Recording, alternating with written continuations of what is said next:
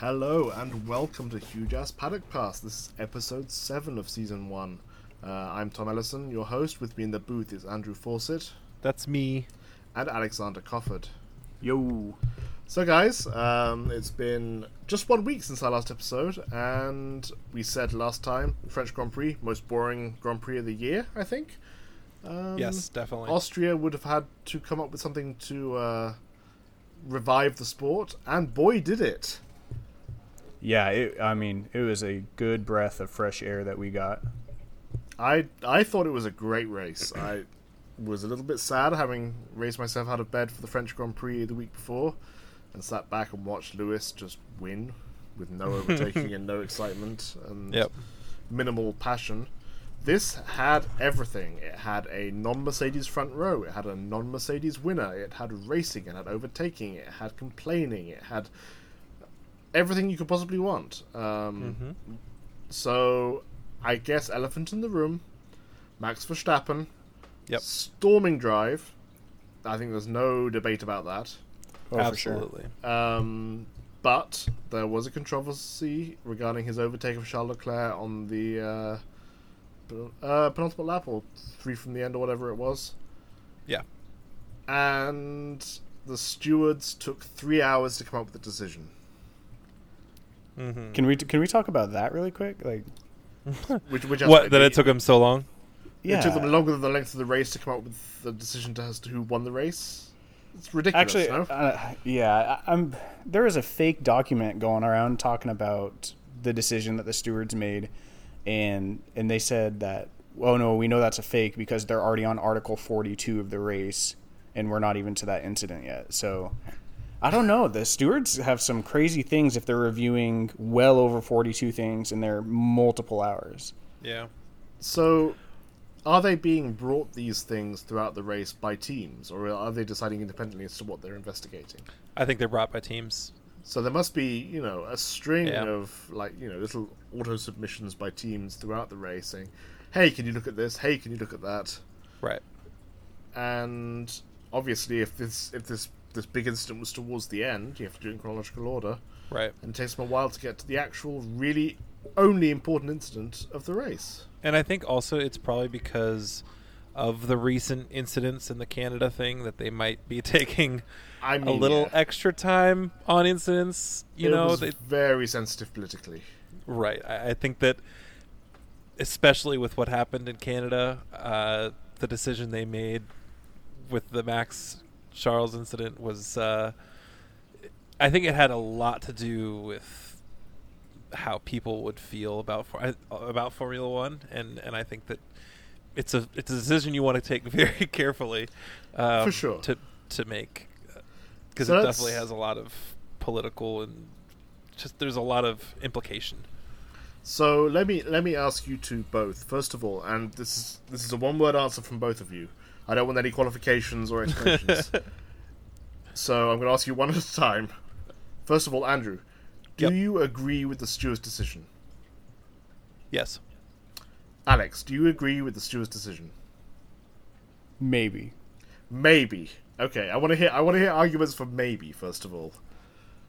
Okay, the arguments for maybe is I in a vacuum, I don't think he should be punished. I think uh, we've talked about too much stewarding and allowing the drivers to drive their own racing. But if you're going to call the Canada a penalty, the Canada incident a penalty, how do you not do the same thing in this scenario? So, for consistency consistency's sake, I think it should be a penalty but as a sport and moving forward and uh, trying to improve, I do not think it should be a penalty. So let's Okay. let's ex- let let's let's talk through the incident as it occurred. Yep. Um, so Charles from pole ran away, led, set you know quick laps, solid drive, as he did in Bahrain, right? He he ran away a little bit, got out of the DRS range to the Mercedes, and just kept kept picking in his lap times as the team was telling him to. The team was him Managed his the target gap. lap time. Right. Manage the Like he was asking at one point, I remember in the race, he was asking, you know, I can go faster. Should I go faster? The team was saying, Right. no. Here's your target lap time. That's what he Right. did. You know, optimal team drive. Max bad start. Was down to seventh, I think, at the first corner, uh, from second on the grid. Deep in the field, yeah, seventh deep, or eighth. deep in the field. Um, managed the traffic, managed the race, made his tires last that extra bit longer. So he had, I think he had like 10, 15 lap tires newer than Charles when they stopped. which is a really amazing call, by the way. Which is a great call. Red Bull did a really good job on the strategy. Yeah, they did for their for their one driver. By the way, that's that's We'll get- that's- we'll get to that. We'll, we'll get to that. For their one driver, they did an amazing job. Um, so Max had you know newer tires than Charles. He had a quick car. Obviously, that car's very quick around the circuit. It won there last year. It, it's quick there again this year. Um, and he reels him in. He overtakes the Mercedes. He overtakes um, Vettel at one point through the pit stop cycle, and he's ready to go. And he closes in on Charles with a few laps left. So, first time he comes up to overtake him, down the inside into turn two. Everyone leaves each other room, and Charles outdrags him on the exit of the corner, right? With DRS, by the way. With DRS. So Max had DRS open and uh, Max had DRS open. Charles did not. Still dragged him, which Charles- impressive. I mean, yeah, it's impressive. Ferrari has the most powerful engine in the sport at the moment. I think that's agreed. That's a commonly established fact. So, and Charles was playing that absolutely perfectly. That's what he knew he had to do. He couldn't go towards the inside because Max, fresh tires, could just break around the outside, squeeze him on the apex, and manage that on the exit corner. If he goes too far to the outside, then Max can dive down the inside, take up all the room on the exit, and get away, and he won't have a chance to outdrag him. So Charles played absolutely perfectly in terms of racing tactics. He put himself in the middle of the track. He gave Max a lane to the inside that he knew he would have to take, and then he gave him a car's width on the apex and no more. So he would compromise his exit. It gives Max, you know, a little bit of a a challenge in getting back on the throttle because he can't wash wide into the car on the outside, and then Charles can dictate the pace of the two cars on the exit of the corner and rely upon that superior power to get ahead down the straight into the next corner. Yep. So that's what happened on the first time Max came Which- up on Charles. Yeah, really good defense. Great racing, and Mhm. you know I don't know about you, I was sitting in my seat getting very excited. I was clapping and cheering, and Yep. it's a shot in the arm that Formula One needed at this time. and it's great racing, and that was sure. that was that was phenomenal to see. The next lap, exactly the same thing happens. Charles puts his car in exactly the same place. Max goes to the inside. He gets to the apex of the corner, and he starts to open up the steering of the car to maximize his exit. The problem is, Charles is still on the outside of that corner. He's still there. Does Max care? I don't think so. He opens up his steering, hits Charles, forces him off track, compromises his exit. Max is able to accelerate away and defend the position into the following corner, get the lead of the race. So, was that a deliberate action by Max? Yes. Yes. Yes. I think it was, right? yes. I think we're all in agreement there. He knew what had happened the prior lap. He did something to prevent that happening again. and he's done this in the past. He The has. same- I mean, he has exact form, maneuver. right? Right. We He's have history. We we have we have prior we have prior Right. convictions, um, Right. and it's a deliberate move to my mind. hmm It's it's it's it's a blatant deliberate move. He forces Charles off the track to compromise his exit to secure the pass. Okay, so I have Okay, I have a scenario for you. Go on. So, say, and this is kind of going back to what we talked about with uh, with uh, with France. Say the track wasn't paved Yep. on the exit, and there wasn't uh, a way for Leclerc to to leave the track safely and come back and not lose a lot of time. Yep. He would have done the smart thing and backed out. Well, he would have he would have backed out after the initial contact. Right. I, I think that's the key point here. Okay. I agree with. Uh, I know that there have been uh, ex drivers on social media, Alex Wurz as well, who I think was involved in the GPDA and, and the stewards' inquiries. Pedro, Pedro de la Rosa was also involved on social media saying, "Hey, the car on the outside could have backed out," hmm and I agree. If if there were gravel on the outside of the corner, he would have backed out, but he It's would have only backed out It's after being very hit. similar to Schumacher and Villeneuve. Didn't they have an which, incident? which one? Well, uh, uh, I think it was in Austria. It was the same thing where they set the same qualifying time, and no, that that was uh, Jerez. Jerez. oh yes, ninety seven. but it was it's a similar it's a similar situation where there was a late dive down the inside, there was wheel to wheel contact, and the Well, other I driver mean, went off. I mean, in that situation, Michael, Michael, Michael. Yeah, drove I mean, yeah, I, Jacques obviously, before yeah. the apex. yeah. Okay, so yeah, maybe it's not. A, That was, every- that was a little yeah. more cut and dried. Um, Yeah. I think I think in this true. in this specific scenario, uh, like Charles Charles Charles could have backed out and would Yep. have done before after the initial contact if there had been gravel on the outside. yeah. But then uh, there ha- there was no need for that initial contact, to my mind. I agree. I agree. I agree. But so I, I Oh. don't want to see a race deciding stewarding decision.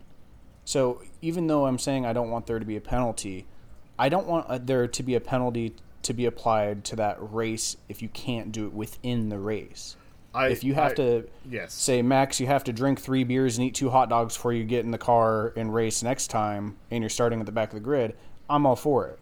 But I, I, do, I can't support another change of the finishing order penalty. We've had too much of it recently. I, I agree with that because it's bad optically for the sport and it impacts the appeal of the sport to new viewers. Yeah. If you if you can't watch a race and know with certainty who won it at the end of the race, then that's not acceptable. In terms And of with experience. I would I would rather FIA and just kind of motorsport in general err on the side of no penalty rather than being overbearing. So again, I think the cars are going to kind of police themselves. Let's pretend Verstappen does this again in the next four or five races, especially let's pretend it's another Ferrari. Um, karma comes and goes, right? We we know that uh, certain people have reputations for you know paying your karma back, and and so my point is is let them handle it on stage.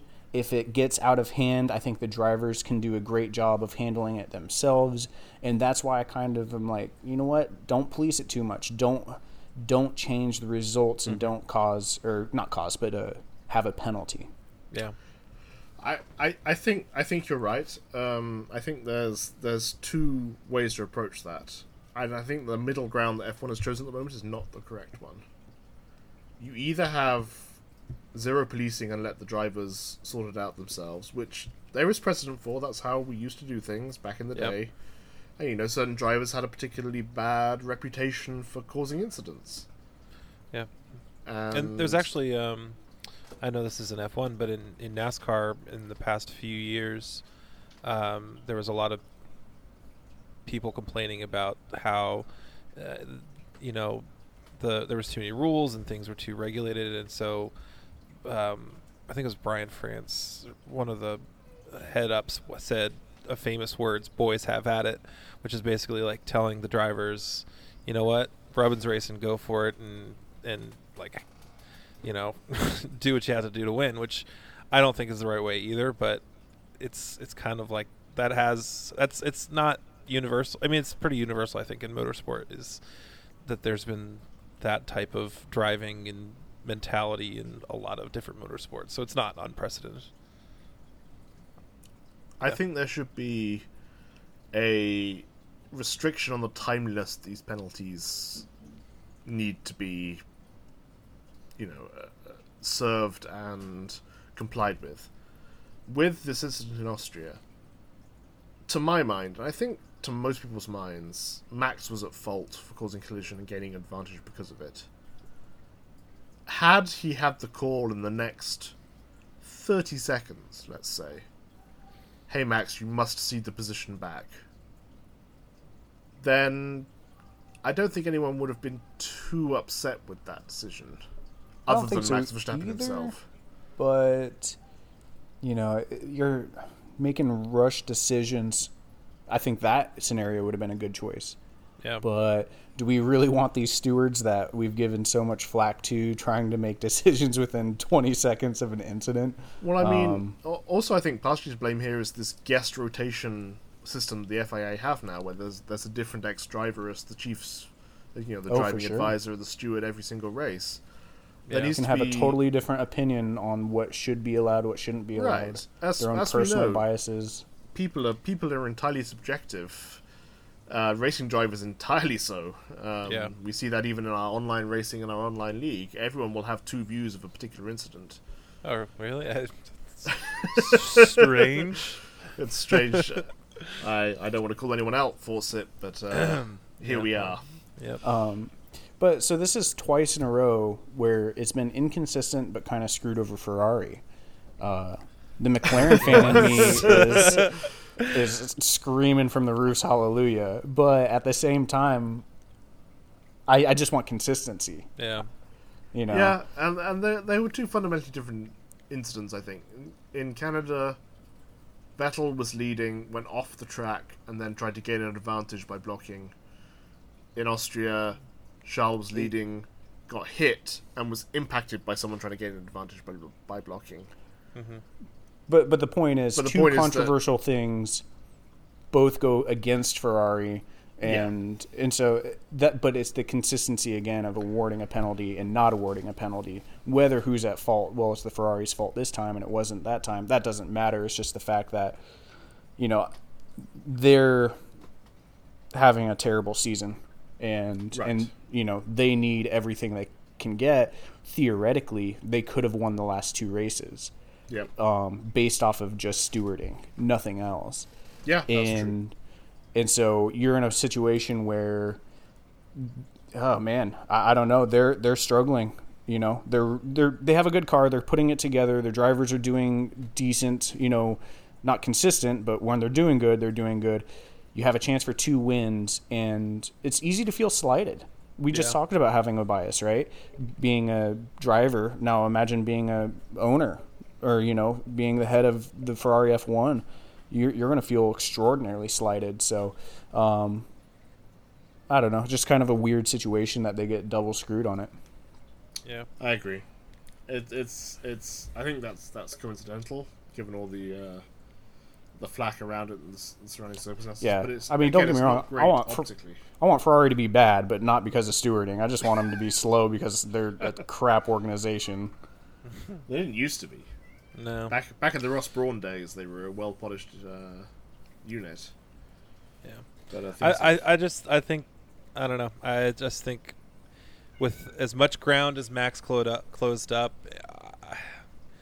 it's hard to say, but I, I feel like he was always going to win that race once he once he got into second place and he was chasing down Leclerc and, and he had the tire advantage. I think that it was kind of evident that he was going to get there. Um, I think I, I, I was gonna say that Leclerc might have known that he was closing the gap so much and known that Max is such an aggressive driver and maybe gone with more caution. But you, when you're racing for the lead with three laps to go, I don't think you can say that. I, I I agree. There was a certain inevitability about that race once Max got past Bottas, who, by the way, rolled over incredibly easily. Yeah, the Mercedes were just. I wasn't nowhere. impressed by that at all, but uh, we'll move on from that. Um, there was a certain inevitability about the victory, and Charles Yeah. was being appraised of the closing gap, and like, he was being exhorted to push as much as he could, and you know he probably did, but it wasn't enough. Yep. So there was that psychological advantage that Max would have had. And so since he got the win, we you know we've heard so much about the rumors of him having an out clause for performance reasons. And Red Bull has confirmed that there is a clause, but it's not been confirmed what it is. Is it finishing position for the season, wins, something else? So there's a chance that this win kind of locks uh, Max in for the rest of his contract. Right, and I guess that would have been centered around ultimately concerns about the performance of the Honda Power Unit. Having seen how, you know, relatively poorly it performed with the McLaren the season before, and then for Red Bull to make this gamble to go with Honda for this year, it Yeah. makes sense to put a clause in to say if these guys really can't get it together, if they had been being outraced by the McLaren and by the Re- the Renault, then that would have been you know a, a, chance to get out. But that wasn't the case. That hasn't been the case this season. This was the Yeah. first win for Honda in the in the hybrid power era. Which Uh, I'm Yeah. impressed. I'm impressed. When when the whole McLaren deal was going on, I didn't think that Honda would even continue to be a manufacturer. Um, but for them to get a win is uh, impressive. But we've seen this before. Like I, I think I've mentioned the podcast previously, Honda have a very particular MO when it comes to entering and re-entering Formula One. They enter slowly. They have some years of pain and, and you know underperformance when they get their, their eye in, but they work at it. They invest in it, and eventually they're successful. This happened in their initial entry in uh, 1964, I think it was. They entered you know with a factory entry. Didn't win, didn't win a race in 1967. And then they won a race, and they had the most powerful engine in the field. Same in the 80s. They entered with, uh, I think, Spirit F1 was the name of the team. With you know, they were a sort of quasi factory entry with this Honda power plant in 1984 ish, and they didn't win for a few years. And suddenly they had the Honda engines in the back of the Williams, and they were unbeatable. Uh, we saw it in the early 2000s when they entered with BAR, very uncompetitive. Give it three or four years, suddenly Jenson Button, the BAR, is winning races and, and competing at the front. This is the pattern that they have. I think and- that Honda's getting a lot of credit for nothing. Um, I, I, don't- I should not say that- nothing. That's, that's a spicy hot take. I don't even think it's that spicy. I, I just think you two are both wrong on this. Um, Wow. is put it this way: we've seen if you if you throw this race out. Actually, Okay. no. Let's include this race in because you know they won. Red Bull won last year. Red Bull is farther off the pace on average than they were in previous seasons. They were challengers to win at places like Monaco. They're challengers to win at a lot of these tracks, and and they're still getting to the point that Red Bull's calling them out publicly, saying we need more power. We're the fourth fastest engine on the grid. We need more power. Who cares? Uh, Dr. Helmut Marko has said this last week before the race if Max needs to start at the back to get a better engine, we will do it. Um, I, I think Red Bull, and, and this is obviously, you know, kind of common knowledge that they design good cars. Red Bull designs really good cars. And so I think it kind of covers up the same weaknesses that Honda has had. And Honda's getting Honda is getting this credit saying, "Oh, they're back, they're back, they're back." The news reports are still that they're the slowest engine. They can't up the power without breaking the reliability. They have to have um, engineers from Mercedes in the previous years come over and literally walk them through the split turbo. There's a lot of issues that I think Honda is kind of getting lucky that they're with Red Bull. If the Honda engine was in a Renault or a Haas or whatever, I think they'd be competing with Williams. And and so yeah, I mean it's weird, right? We don't have a whole bunch of cars because it's Red Bull and Red Bull Light that have it, and so we don't have a whole big diagram. But Red Bull in general has taken a step back this year even though Verstappen has been better this year, more consistent this year in the years past, and people are somehow giving credit to Honda. I, I just don't, I don't get it. I, th- I think the credit is coming from the fact that Honda engine was so dismal in the McLaren last year that anything better than that performance is a step up. And yes, Red Bull's chassis is, is as we're seeing now, vastly superior to what McLaren were working with last season. That it's a Honda engine that won a race. And you can't do that without improving over a Honda engine that was struggling to finish 17th last year. With a world championship driver. With a world with a with the best driver on the grid.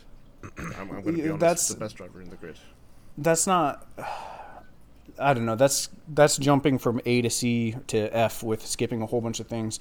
That McLaren was running a engine or was running a chassis package not even built for that engine. They they threw together literally parts bin cars. Stoffel's car was broken, and they decided, screw it, we're building for 2019. We're not building for 2018. So yeah, McLaren kind of sucked because of all of those reasons. But again, I, I mean, is they they were in that situation because Honda screwed them so bad. We've Hmm. all seen the Netflix documentary where the Honda doesn't even bolt up to the transmission that McLaren made Yep. because Honda lied about its dimensions and then refused to give McLaren the actual blueprints to see where it bolts up. And the Yep. guy had to rip it out of his hands and say, "Give me the dimensions so we can actually bolt this up." So I, I don't know. I, maybe I'm just a salty McLaren fan that hates Honda, but Definitely. Yeah, I just, oh man, I'm like, I, I just don't get the praise. You know, I'm not saying that they're terrible, but I don't. If you were to build a generic car, you wouldn't put it in over a Ferrari engine, you wouldn't put it in over a Mercedes engine, and I wouldn't put it in. Well, I don't know. With Renault, it's kind of a toss up. I think Renault's got a little bit more power, but it's also got kind of ixnayed on the reliability. Yeah. I think he makes some really good points. I still think that it's a massive improvement over their performance the last few years. Um, but I- I, I- I can think see it's some of the key. points you're making. I think it's key that they continue a trajectory. Yeah. For the If- good of the sport, I agree. Yes. Right? Now we don't know what the reg changes are going to be in a couple of years' time. That's still not determined. But for now, the you know this engine era is here to stay. For now. And F1 needs another player. to Minus equalize the, field. MGUK. Is that? Am I I have remembering no idea right? at this point. I think they are getting rid of the MGUK. Was the last I heard. Okay. Yeah. So uh, yeah, it's it's still broadly similar. Or MGUH. I can't remember. I'm I- branded. We're, we're, we're not that we're not that good at this. Let's be honest. Yeah. Um, But I, I think we should also talk about the uh, the the mid pack. I think there was a really few uh, good drives that. F one point five. Yeah, I think there was a couple of really good drives that might have been overshadowed by Max's amazing recovery. Well, sites. Let's talk about. Carlos. What I a think boy. both both McLarens uh, did reasonably well. I think Lando had an amazing start. He was at third. Oh, yeah. and He was at he was in third place at one point. He I was, mean, for he- for a split second, but he was racing with Lewis for a He, ra- he handful raced of corners. Lewis hard and fair, and Yeah. you know, great job by both of them. Yeah. But um, Carlos proved, you know, he can he can be up there with the best. He started Mhm. way down, and ran a contrary strategy, completely counterintuitive to the rest of the pack, and put in the laps where it mattered. And so that's with the new upgraded Renault engine. So maybe it's a fluke, maybe it's not, but it's good to see because as much as I make fun of Renault and Honda for not being able to put out more horsepower than my lawnmower, you know, I, I, I want them to be competitive. I uh, I think Fernando Alonso had a really good post where he said sixth place in this race was still a lap down. That's not acceptable. Uh, and and so the more that we can get them even, I don't want spec races by any means, but the more that we can get them close together, it kind of alludes to, wow, look at like look at the drive he had. That, that was absolutely amazing. And shame on the race director for not getting one pass on camera. He went from all the way in the back to P8, catching Gasly until he broke his wing, and not one pass made the coverage. Yeah, that's a shame. That's a shame when these when these great performances are marginalized somewhat by by the media attention and by the coverage that we have on the race day. Mhm. Um, but at the same time, there was a battle up front that was that was undeniable box office. Yeah.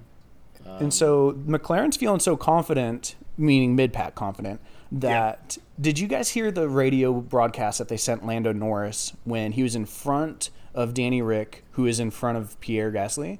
no. So they radioed him and said, "Try, not I, I don't want to Oh, say yeah, slow I did hear down. that. Oh yeah, yeah, I try hear that. try and sort of keep Keep him in DRS range. range. Keep, well, keep uh, keep, Keep Ricciardo, in range DRS so range. ahead of Gasly. Yeah, yeah. And so you have to.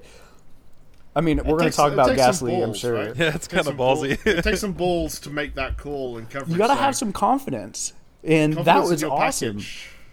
Especially confidence in your your younger rookie driver. right to, to be able to manage that correctly. Yeah, Right. Who it, of had the best response. Uh, Like- forever. like forever. I mean, it was a very strange request. It of was a strange call. But you could kind of see what they were thinking at the same time. Like I like that sort of off, you Yeah. know, in the moment thinking for strategy. That that's Yeah. kind of cool. And it almost worked. Um, and it almost Sainz was worked, right. close until he popped his wing. Uh, he was gaining on Gasly, and we all know catching's one thing, passing's another. But Sainz was clearly on fire, had a great car up to that point, and it, it really could have been close. So that leads us neatly to Mr. Pierre Gasly, who we spoke about last time. Oh, boy. And we came we came to the conclusion as a team. We came to the conclusion that actually he's doing okay. Do we think that's still the case? Uh, I'm going to change my answer to no, Ooh. but I am not going to put him at fault for it. So you think the Red Bull management is at fault instead? 100%. Okay. um, Helmut Marko had a re, uh, interview again before this race, and he says, "quote We told Gasly that he needs to use the Verstappen adjustment. He must adjust his driving style to the setup. He must concentrate on driving that way and not constantly telling Mr. Newey how to build the car for him."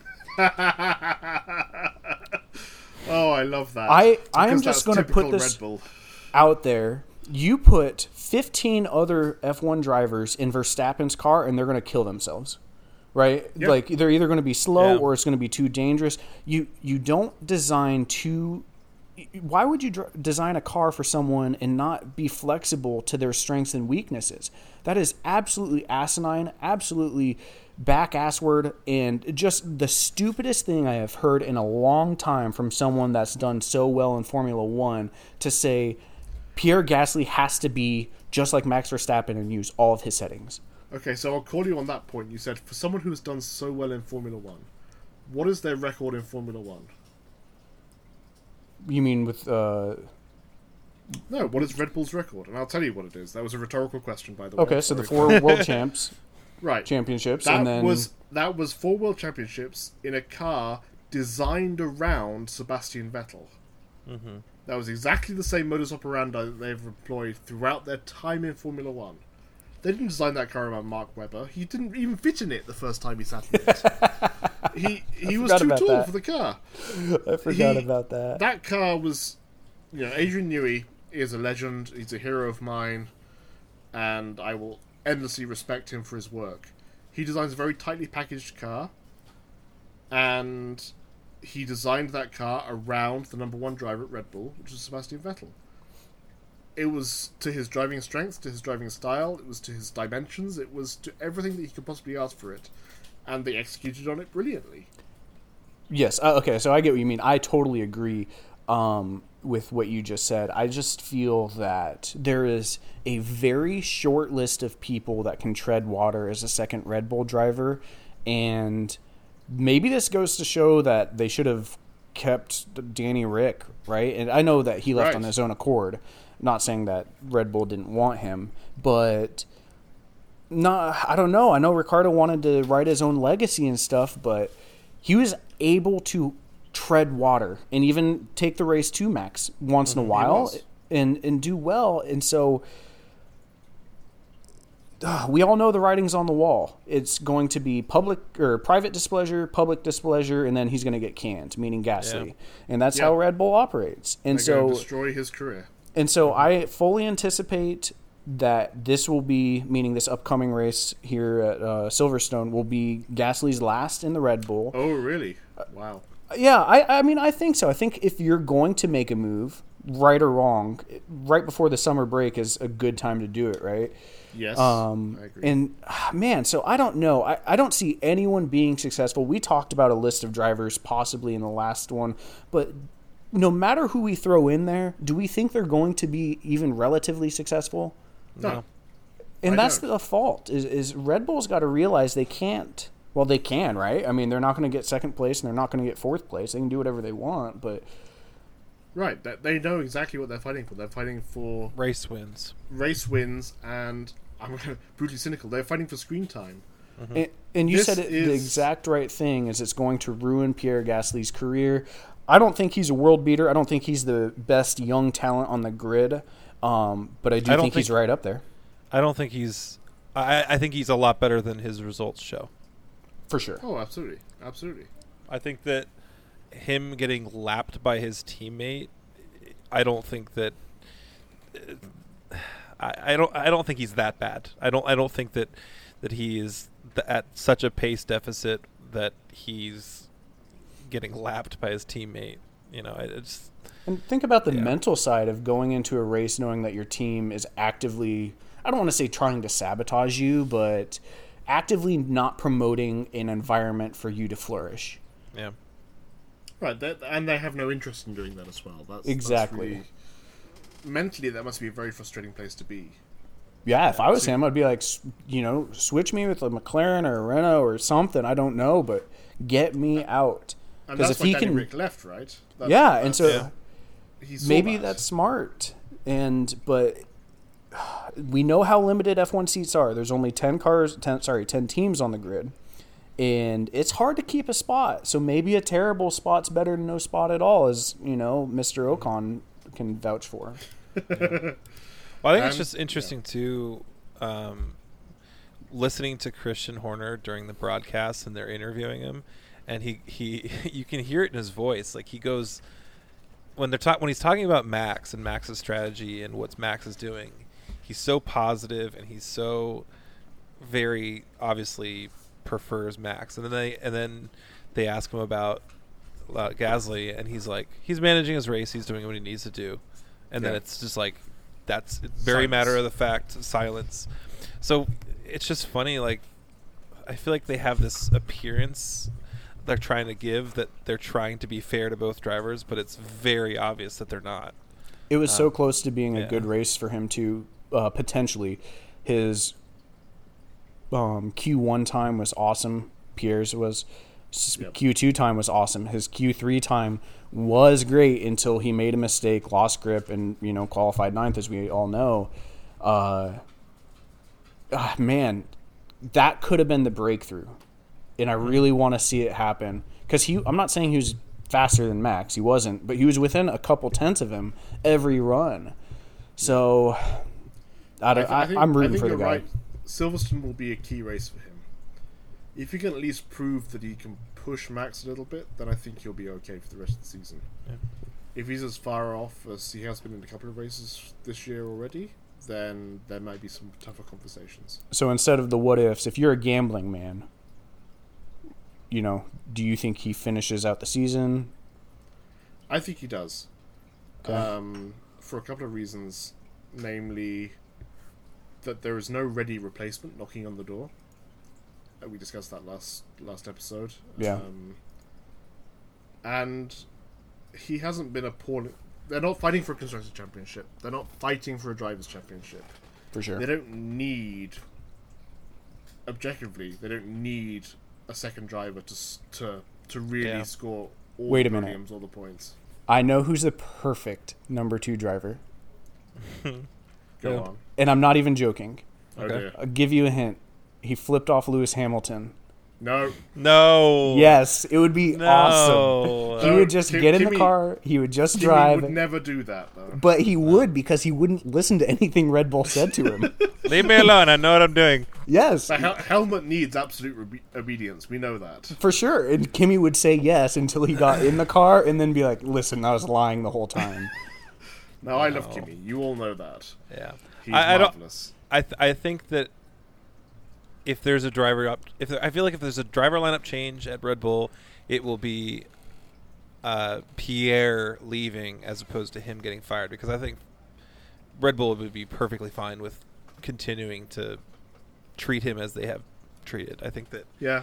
it'll be him pulling a Danny Ric and getting fed up and leaving uh, rather than than them uh, unless he you know does things that are you know worthy of getting fired but I, I think he's smarter than that I don't think he'll mouth off or, or do anything No, that he would, won't. He, he's very you know professional. he's very he's very smart so I think we should also give a small shout out to George Russell I know he's in the slowest I- car I have tremendous respect for Mr. George Russell. Yeah, Um, he he put in a. I, I think he for what he had and for what what he has underneath him, I think he's been doing a really great job, and he has like the most positive interviews for Oh, someone sure. that's in the slowest car. He's like, we just need to get more downforce in the car, but you know we're doing the best we can. You know, he, he's just he's very positive. I think he's very talented. I think for I a think- young guy yeah. to have that much composure and professionalism in the position that he's in speaks very well to him. He's only like 21 or something. And it's different than Right. Lando, right? When Lando gets an interview, it's goofy, aloof. Even Leclerc is kind of the same way. George Russell is very professional. Yeah, He's very And- down to earth. He's very professional. Yeah, I've been very impressed with him. You listen to him when he talks because he's talking the truth. Yeah, Like Yeah. this guy's the real deal. I think. I do He too. won- I wasn't too sure. he sure won until GP3. He won GP2, Formula 2 as it was. Mhm. Straight into a Formula 1 seat. He's outraced, outqualified Robert Kubica comprehensively this season. yep. and he got But- first points for Williams this week. Did he score points in the end? Well, it was a penalty point in qualifying, Well- but it was the first points that Williams got. Still a point. Yeah. We'll, we'll, we'll let him have it. I, you know what? I think he's really actually doing a great job. I do too. Uh, Yeah, I do he's, too. fin- he's finished. He's finished every race. Mhm. Like he hasn't made any big mistakes. He hasn't destroyed the car. He's doing a really fantastic job. Um, I think he was racing against the Haases. Oh God. Yeah, uh, but- Which- and, which- the, and the Toro Rossos. This, Oh, this Yeah. uh, like which, Kvyat was back which there. to be fair, the Haas is kind of like a hot mess of garbage. So yeah, that's that's. I mean, that's You know, they, I think I don't they're know what kind of- to their race pace, but yeah, they're kind of on a work. downward trajectory, and Williams is on a very slight upward trajectory. Right. So yeah, And I, I hope by the end of the season, like Williams can not necessarily beat these guys, but can at least compete with them. That would be Yeah. great. Yeah. Gosh, the Haas is so weird. Magnussen had such an amazing qualifying run, and started P five, P six, P six, Yeah. and I mean, they just can't connect the dots. I don't know what it is, but you, I I know they've blamed the tires a hundred thousand times, but I don't get it. I don't get how you can be so hot or so cold race to race. It's they are the the the crazy hot girlfriend line versus the you know what side of the line you're on. You never know with them, and unfortunately, right now they're on the crazy side, not the hot side. So I really I hope they turn it around, but man, it's not looking good. I tend to feel like it's a. I think it's it's a it's a large issue with the car. I, I'm not sure that it's the drivers. I I agree think- with that. Mm, I, I, don't think like either of them personally, but I'm not Grosjean's biggest fan because he's a whiner and he just complains and he's French. But you know, but I think K Mag is he's a he's a skilled driver. I think he's got some skill and obviously he's quick in qualifying. And I Yep. think even for some like I, I feel like even if you're like maybe a really great qualifier, not a great racer, I still feel like you do better than they are doing in the races. You know. Yeah. So I, I think that they're just fighting the car way too much. Uh, I don't know what what's wrong with it, but it just seems like with all the drama that's happening with their title sponsor, they just lost another lawsuit. Rich Energy did for their logo and stuff. uh, which you, I mean, I don't live in many places, but I have never seen a Rich Energy drink. I've not, you know, I've seen people on Reddit saying we live in, you know, in Europe and no one's seen it. We don't know what it is, and a lot of people I saw you could buy it on Amazon. I saw you could buy it. I almost bought. It was like a case though. It was like fifty bucks for like a case of. I don't know, twelve or something, and I was gonna buy it, but I was just it wasn't worth it for the because I knew it was gonna suck. and That it's, it's is- potentially something dodgy there, right? right, right. Yeah, so I, I just really hope that they can come together because same thing. We're down to 10, 10 constructors, and Yep. we do not need nine. We need eleven. We need twelve. We need a full grid. We do not need eighteen cars taking the grid. So, uh, for both Williams and Haas, I just want to see a little bit more stability, a little bit more long term improvement, and and kind of just working towards being a better program. Well, I think I think that that then brings us back to the to the to the root and the heart of this issue, which is the the rule set and the financial obligations of Formula One and the teams. Mm-hmm. In that, at the moment, Mercedes, Red Bull, and Ferrari have disproportionate payouts from TV money, TV deals, from race results as a result of the deals they've made with the F1 management in the past. Is, that have uh, created this two tier system. is a and I don't I uh, I'm not super informed on the entire history of Formula 1 because I just started watching in the last few years but is it is there any precedent for having a like a budget cap or like a like I know No. like other things have salary caps you know like you can only pay your, A lot your of team it's so many a lot of it's done with limited CFD time you can use, limited aero time you can use, meaning wind tunnel and track time. You're not allowed to run the current spec Yeah. year um, car, or Right. even, if I remember right, maybe even the year before spec. I think Um, you have yeah, a it's a certain mor- you have a certain moratorium on the number of years back you can go. yeah, and that was so really the big the big change that was made a few years ago, which was the testing ban. and, but it's still not stopping people, meaning Mercedes, from throwing half a billion dollars a year at their program. So right. I mean just because you can't go to an actual wind tunnel doesn't mean you can't spend hundreds of million dollars on simulating a wind tunnel um, Right, and that but that wasn't the case twenty years ago. That's Right. the thing. Te- technology has outpaced the regulations at this point. You can simulate multiple full race distances in a single day yeah now, when you couldn't before. so if you can And do that, why can't Ferrari get it right in any of the races? because they're Italian. yeah because This is to a s- team. This is a team that's been in Formula One since 1950. The first ever Formula One race, Silverstone 1950.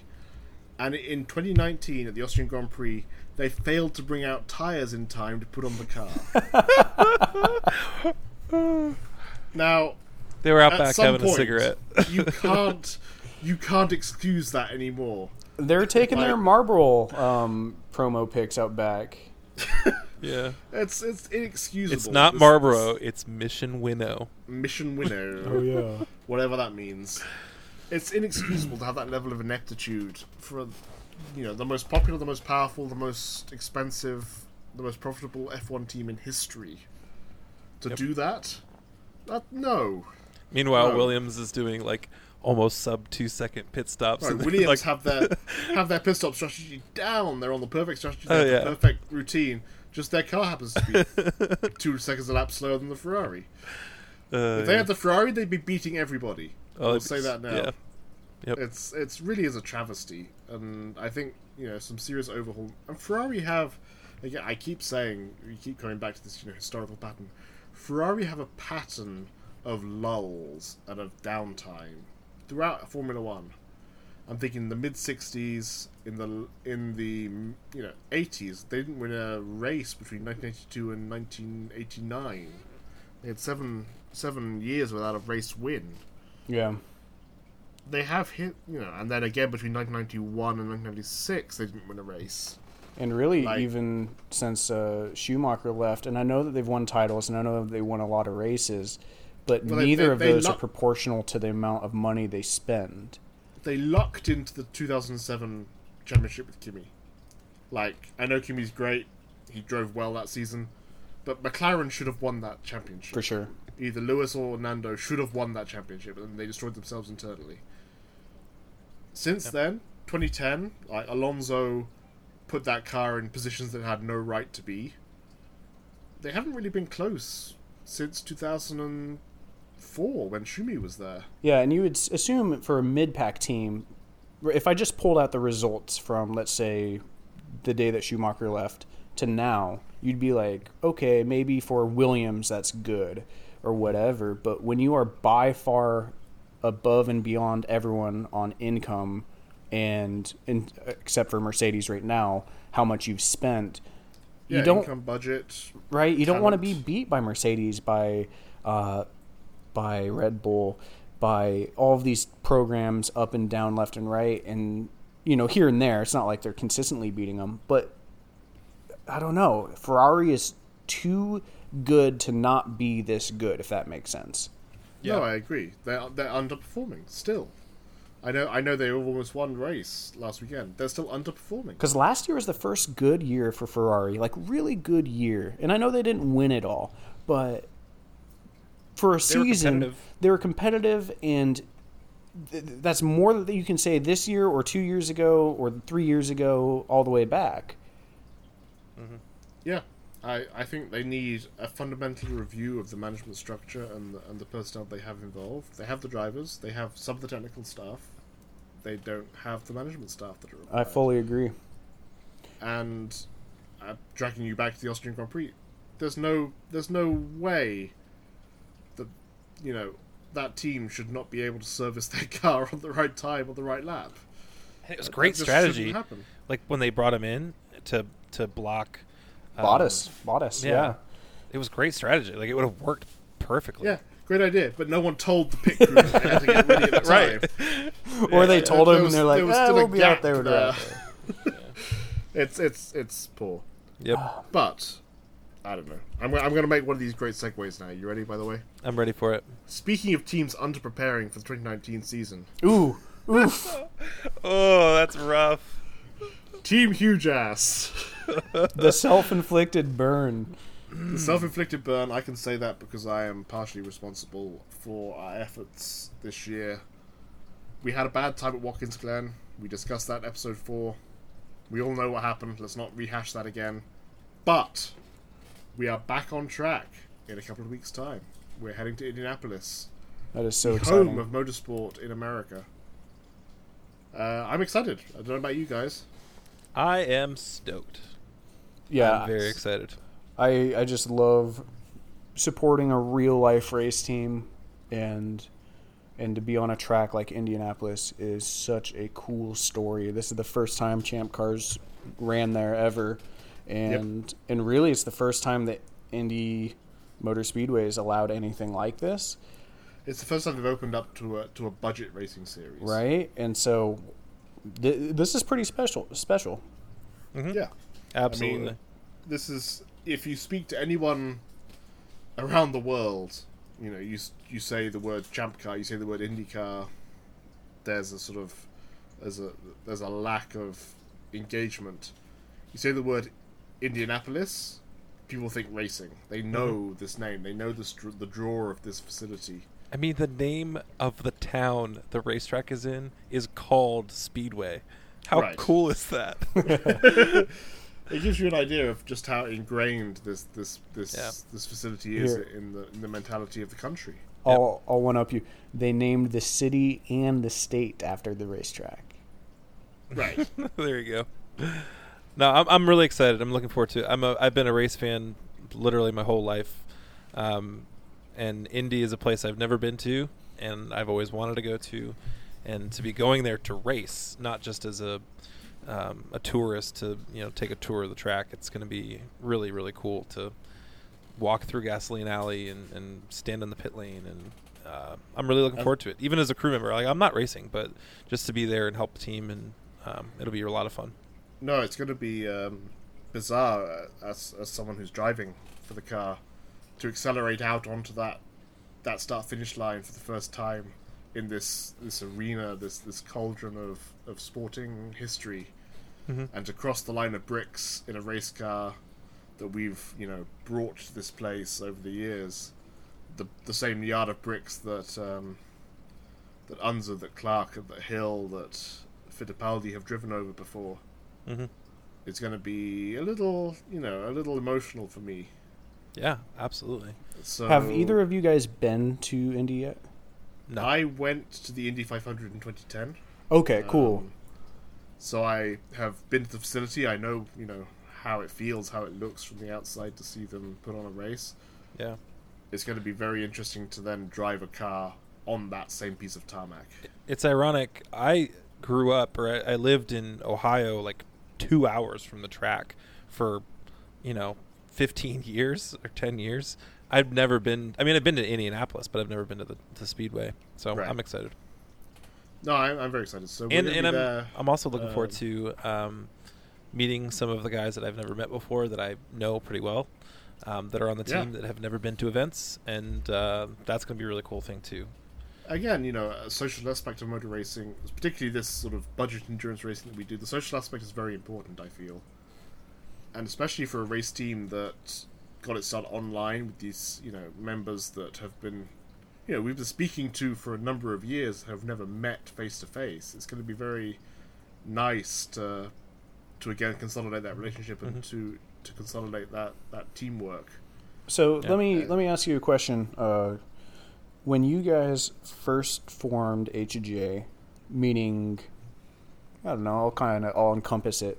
Did you guys assume when you got into the real world racing with Champ Car that this would kind of turn into a thing where it's almost like once you're in it, you're kind of in it for life in the sense of friendship.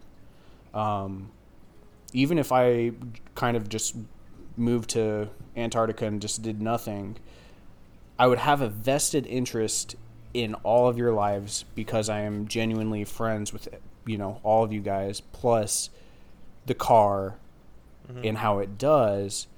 I mean, did you guys ever feel that way, Tom, when you were starting it up, or did when did you start to realize that was the case? I think the first 24 hour race we did was when I realized it was really a, a movement At VIR. Um, at VIR in 2017. Because to that point, like, we'd done the online stuff and, you know, we hang out, have a good time, whatever.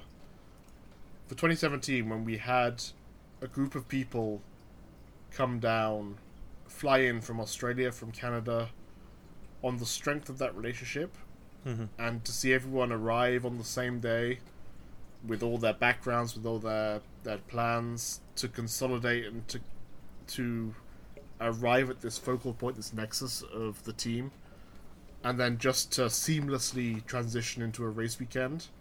That's when I realized that actually this this was more than just you know a pipe dream. This was something that was real. And more than just So- internet friends that you race with once in a Right. while. Right. This was something that we could rely upon, and we had a strength and a core that we could then build that that upon. And I think that that that that informed us at that point that we could then build and grow and start bringing more people in because we had a we had a solid foundation And so, actually yeah people people could do this. what about you, Fawcett? When did when did that kind of come to your realization? I, I don't know. It's tough. It's just it's funny.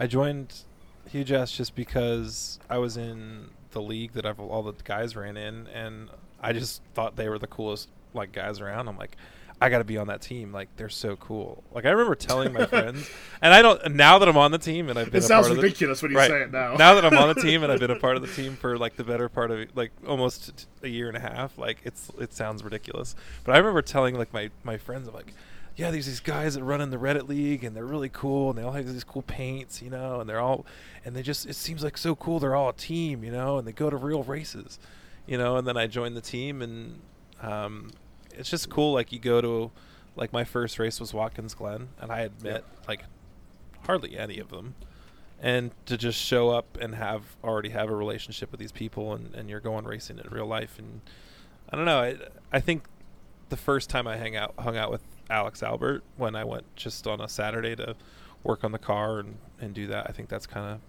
when I realized it was just more than just like a iRacing team that it was more like a wow this is like a cool actual race team um, right. which is interesting.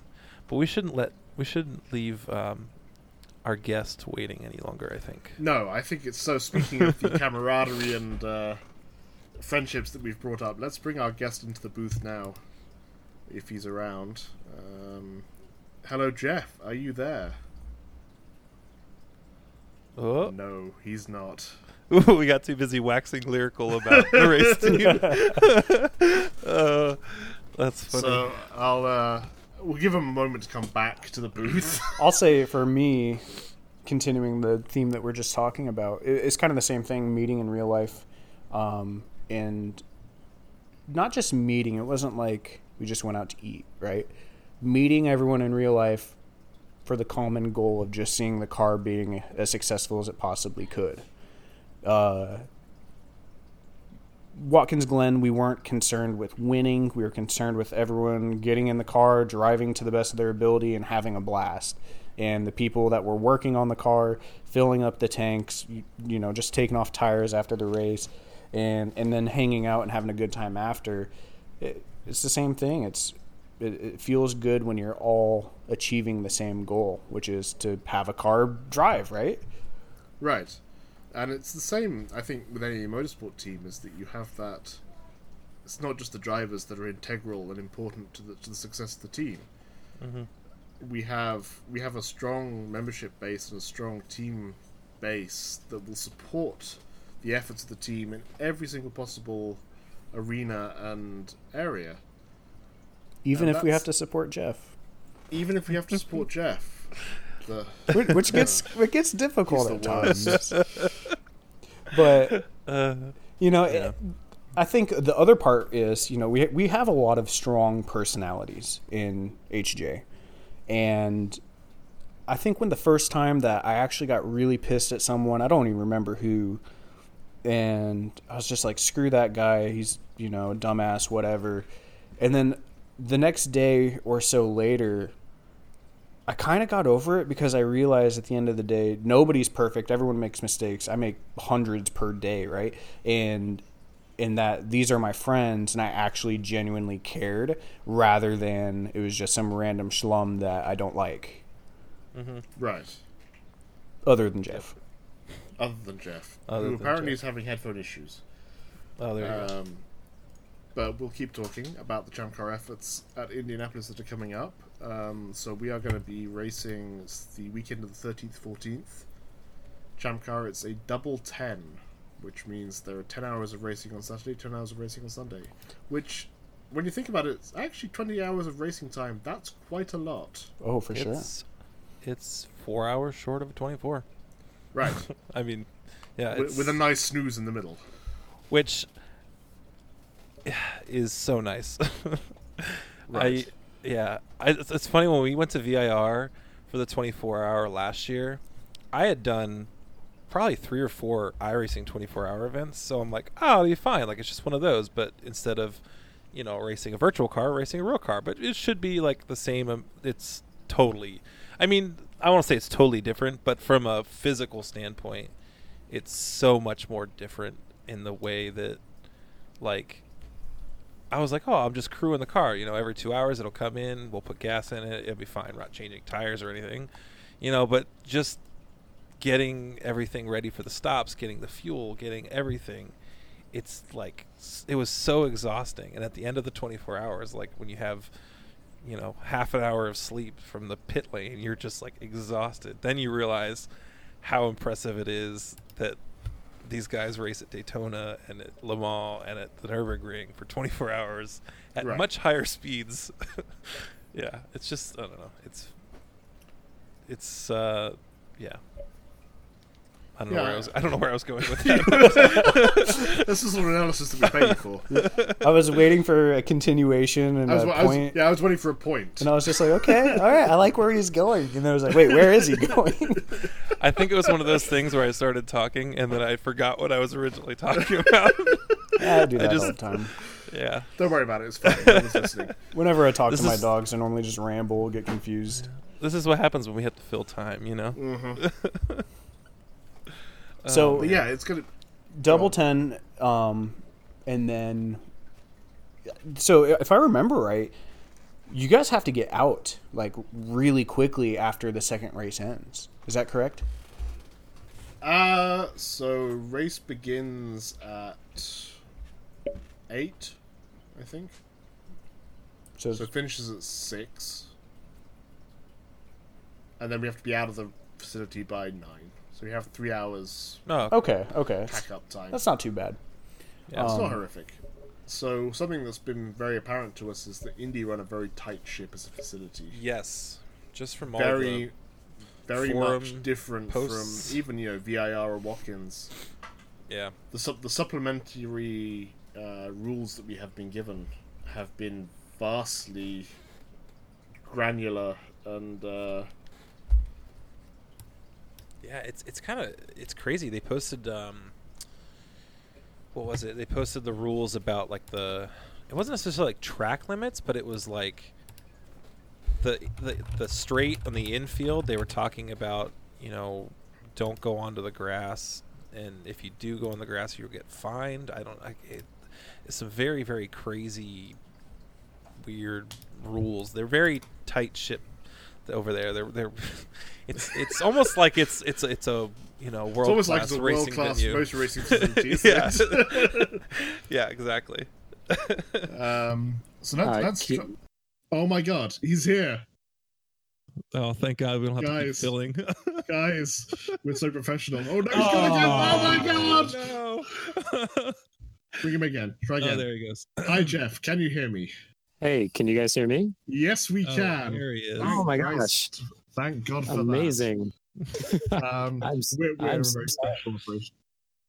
So, uh, what's going so on? I'm well. Uh, I'm walking my dog right now, actually. Uh, of course you are. so I've I've got you on my phone, and like I downloaded Discord and had the app all set up and blah blah blah. But yeah, I think uh, it must have had push to talk on by default.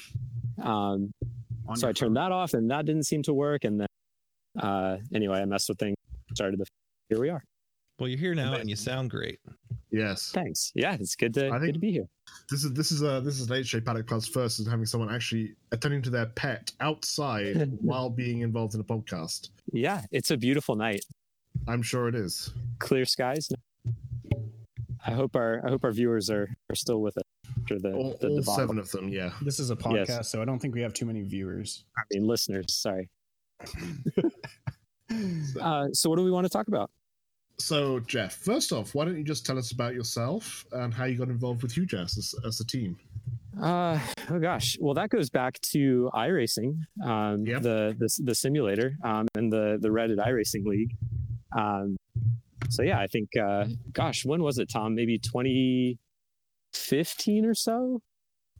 Has it been about four years now? It's been about four years, yeah. I'd I say. think, yeah.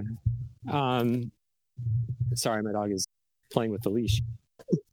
uh, but yeah, I think, um, yeah, I think that's about the time that I kind of started browsing Reddit a lot, and I was looking at the iRacing subreddit, trying to learn and get started. Um, I built uh, my own computer, and that got some tips from there. Um, and in the sidebar, I saw the Reddit iRacing League and figured I would give that a try. And the rest is uh, history, as they But say. that, but that Um, wasn't your your first um, initiation to, to motorsport or to motor racing. No, it wasn't. Um, I uh, kind of grew up in, in a bit of a motorsport family. Um, my my dad is a uh, a race engineer, so Okay. he's done um, Indy Lights and Atlantic and Champ Car, and uh, when Champ Car went defunct, IndyCar. He's done Grand Am. He's done a little bit of NASCAR. I think a, a couple of things with F1, but not a whole lot. So yeah so i kind of grew up grew up in in that environment going to going to races and test days and thing with And him then- um and then in in high school um he helped me get a go-kart um so i got a used a used 100cc go-kart um but i didn't have uh i didn't have much of a budget. I didn't have a truck. I didn't have a trailer. And but i was i was friends with someone who was getting seriously into karting had all the uh, the trailer and uh, spare parts and all kinds of stuff. And that was my friend billy um, now a uh, now a professional driver just got done with le mans That would be Billy um, Johnson, would it? yeah yeah. So uh, i started going to going to races with him and i would kind of be able to load my cart in the back of his trailer and um, yeah so started doing that in in high school. Um, then um, i had another friend uh, who was also into racing. His dad uh, sent us both to uh, laguna seca to do the skip barber racing school Yep. um, so that was kind of my first experience in a car at like about 16. And uh, after that, um, Billy was starting to kind of make a name for himself. Um, and he was starting to do, he was instructing at track days and for various HPDE organizations, Skip Barber, and that sort of thing. And he started recommending me to people. Um, so I started doing some instruction coaching um, and uh, he recommended me to um, this kind of uh, this tuner shop operation. Um, and so I actually started driving for them in time attack. Um, so we did a uh, we fielded an S2000, we fielded a turbo MR2, uh, and then a, uh, a BMW 135. Okay. So, that was, uh, that was yeah, your it first real started. experience of, of track competition. Yeah, yeah. Um, but it was just kind of it was time trials. You know, it wasn't wasn't wheel to wheel stuff. Right. Um, and uh, yeah, um, I did do um, uh, Billy um, and and myself and some other folks um, prepped, uh, built and prepped a, a spec Miata for this big race out in California called the 25 Hours of Thunder Hill. Yes. Um, it's a track a track up in Northern California.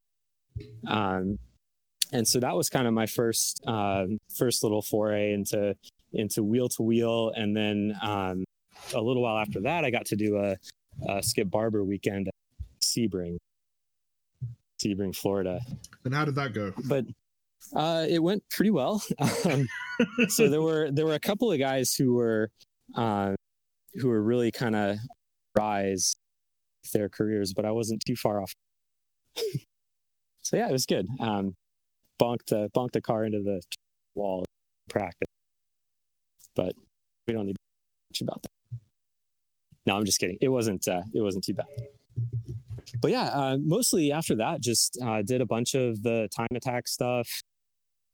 Did a lot of uh, HPDE coaching. I kind of uh, I could charge a little bit of money, you know, to do it on the weekends. Made it made it uh, worthwhile to do. Got to drive a bunch of different bunch of different cool street cars.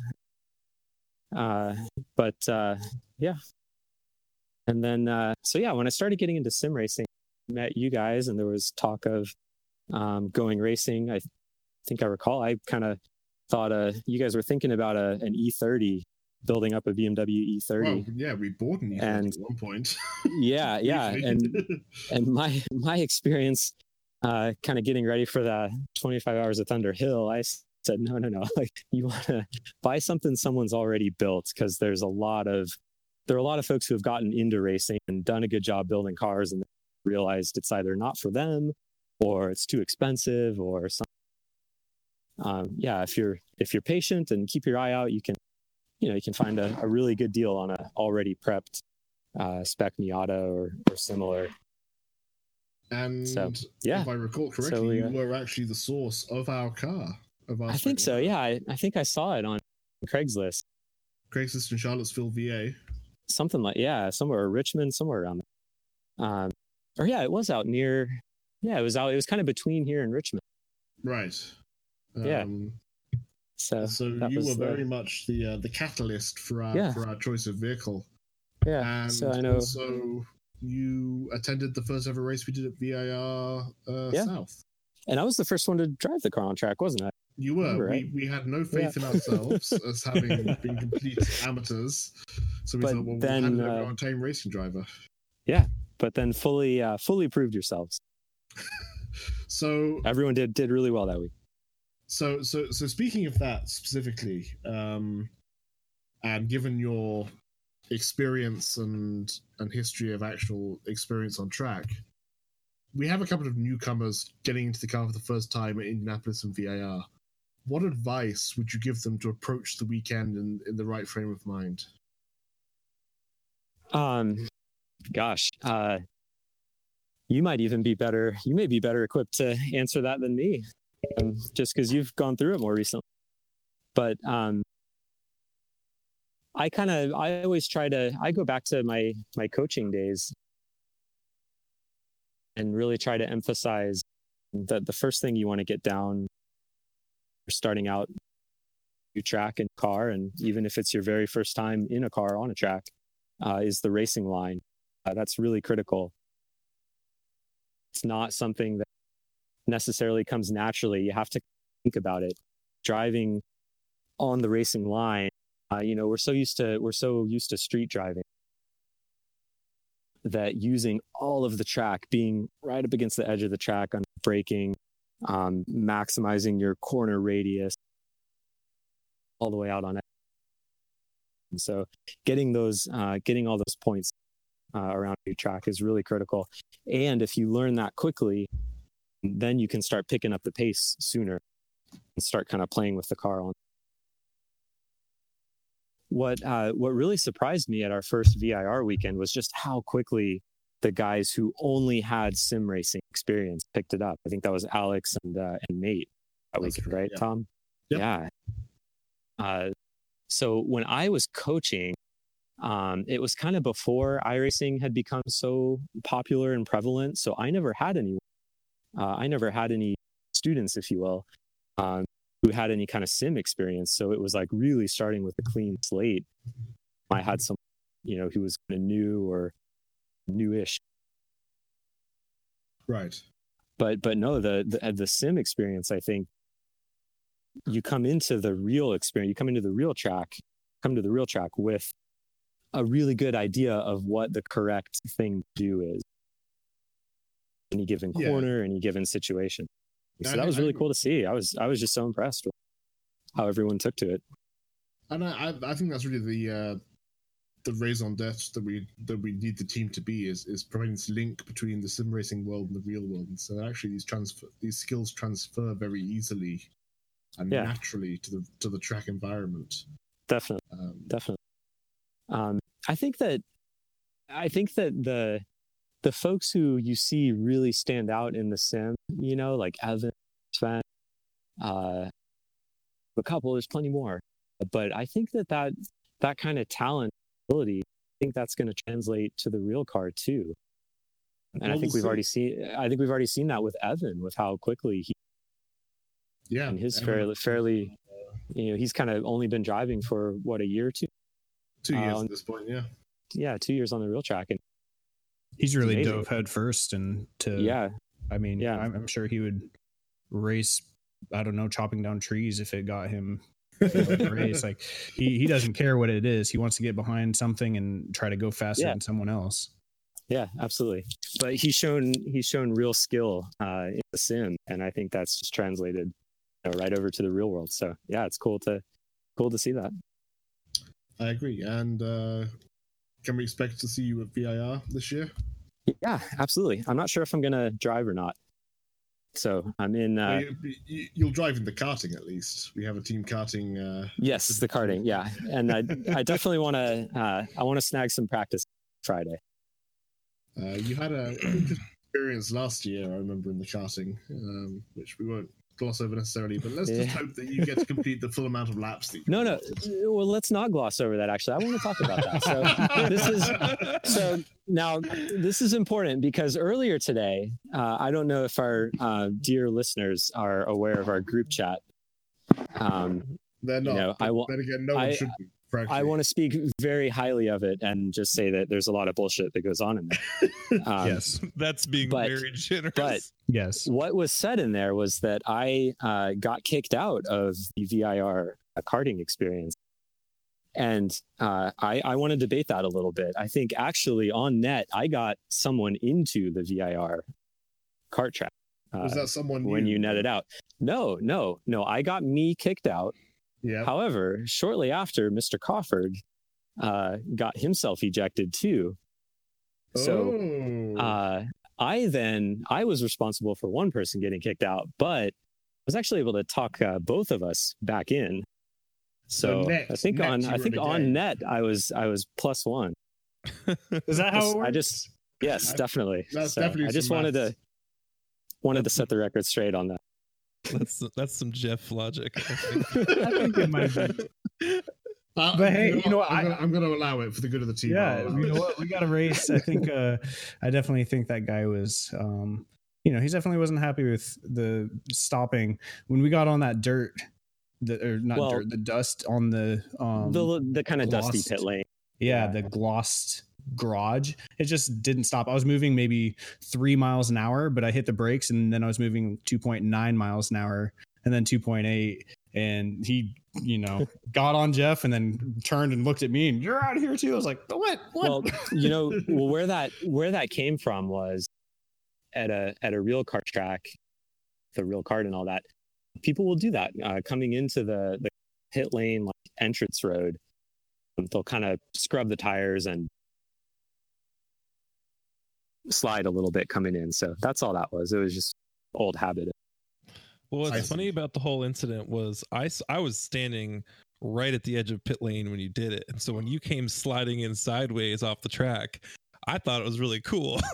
and then the karting guy was like not happy immediately. And I was like, oh, that's Yeah. not good. okay. No, it was, I was it like was totally definitely do that same thing when I came in. I'm like, oh, it was sweet. I gotta try that. Which is probably Yeah. why he told you not to do it. it was definitely coming in coming in a little hot. Should not have Mm. should not have done. But Yeah. just want the record So- to show that. What's a fun story to tell? Exactly. And speaking Exactly. of coming in a little hot, um, we were discussing earlier in the podcast the uh, Austrian Grand Prix with respects to the. To Oh the right. Or not Yeah. respect to Max Verstappen. Um, what was your view of that incident? Well, so I, I figured that would be a, a topic that would come up. So I did a little a little background research. Um, so I actually kind of pulled up the uh, the FIA sporting code. Mhm. Um, so I have that here. If you give me a second, I will my phone. Okay, so in the uh, in the letter that the stewards uh, sent out, they said that there was an alleged violation of the FIA International Sporting Code, Chapter Four, uh, Section Two, which covers overtaking and track limits. Um, and there's some key language in there that that stood out to me, and uh, they they didn't mention the language in the uh, in the ruling that they that they published out, and I think that I don't know. I think you can read into that a little bit. Um, but let's see. So uh, finding the language here. Uh, da, da, da. So uh, in section uh, in part B of chapter four, so two, it says maneuvers liable to hinder other drivers, such as deliberate crowding of a car beyond the edge of the track, uh, or any other ab- which is what happened, yeah, or any other abnormal direction, are strictly prohibited. So uh, I thought that was some critical language, um, and they didn't reference the specific subparts here. They just did chapter Mhm. four, section two. Um, there was another bit of oh, the other part was about causing a collision. It says causing a collision uh, will be reported to the stewards. May entail the imposition. So that one's a little more, I think, a little more gray, and that's That's that's, right. subsection D. Yeah, colli- the um, collision was caused and it was reported, so that's that's as, Right. as, as it was. yeah. But do you But think I, that I, Max deliberately caused that incident to gain an absolutely the absolutely yeah i think he absolutely he uh if you watch carefully yeah if you watch carefully as soon as he starts to get on the throttle he opens up the steering and and when and right when he realizes leclerc is going to get a good exit uh, the same thing that happened last lap is going to happen again uh, max abruptly he really abruptly opens up the steering and just lets the car run left Yeah. and runs him right off the road So, as a Yeah. steward, how would you have approached that that issue? Yeah. So the way I like to think of it, and this isn't written anywhere in the F1 rules, so uh, I don't know if this is worth, but I like to think of it as imagine it was a street circuit with a concrete barrier right at the white line at the the limits of the track, right? Yep. So if you have such a barrier in place, and that kind of creates a, a presumption drivers have to obey the track limits or else they're going to crash. Um, Leclerc did the right thing. Uh, he he he took a late apex. He set himself up to uh, to get a really good exit, um, and he was gonna he would be right up against that imaginary concrete wall that we're you know, that we're hypothesizing. Um, Max in that scenario, uh, suppose there is a wall there. What if Max had done what he did? Well, I think. What do you guys- what do you guys think? did, Well, I think Leclerc would have backed out. Well, could he have? Leclerc was already right alongside him. So I, I think he would have caused an. If Max did what he did, Leclerc would have had nowhere to go. Uh, he was already right alongside Max. I think would have would have crashed them both. So to me, I would think though that if that were the case, Max would have. I think if there was a wall there, Max probably would have raced him a little differently. Yeah, yeah, for sure. And eh, that's why it's a kind of hypothetical. But to me, it illustrates that one driver did something clearly wrong. Leclerc doing what he did would have been okay had there been a, a physical barrier there, uh, limiting the the track, the exit of the track. So But as for a penalty, whether you know we're assigning fault, let's forget about that for a second and just talk about the penalty. What would you have done if you were the steward? to me, uh, it's important that uh, it would happen quickly and know that, um, you know, you don't want to, if you're going to immediately dole out a penalty, you want to be sure it's the right thing. So you can only do that if you are 100% sure. In this case, to me, it was very cut and dry. The call should have been for Max immediately to give the position. Uh, he gained an advantage by, by running off the track. And that was very apparent uh, in the moment. And even uh, I think the stewards could have taken 20 or 30 seconds, watch, watch the replay a couple of a couple of different angles if they want to be absolute and then and issue that rule. But if there's any gray area, then wait until enough time to pass. And they can issue a time. What do uh, what do you guys think? I think we're kind of all in agreement. I think the handing out of the penalty is the hard part. We're, as a whole, kind of just over the deciding after the race is over incident. Um, Yeah, and and so that's kind of the hypothetical is what if we did grid placements for the next race? What if we did immediate action? What if we can't? So i think we're all kind of in unison that it wasn't the correct move. I kind of i kind of support the let him drive because i think you know leclerc will get verstappen back and i don't want f uh, or formula one to be too regulated i think we've had too many penalties handed out recently that yeah, you know i think it will come around go around and yeah. and go from there Yeah, I, I can see. It. Um, to me, not enforcing or not not serving a penalty uh, on what Max did, not issuing a penalty for that, kind of cheapens the racing. Um, it's easy to do what he did, and and it forces the other driver to to yield uh, or crash, which most uh, guys wouldn't wouldn't do.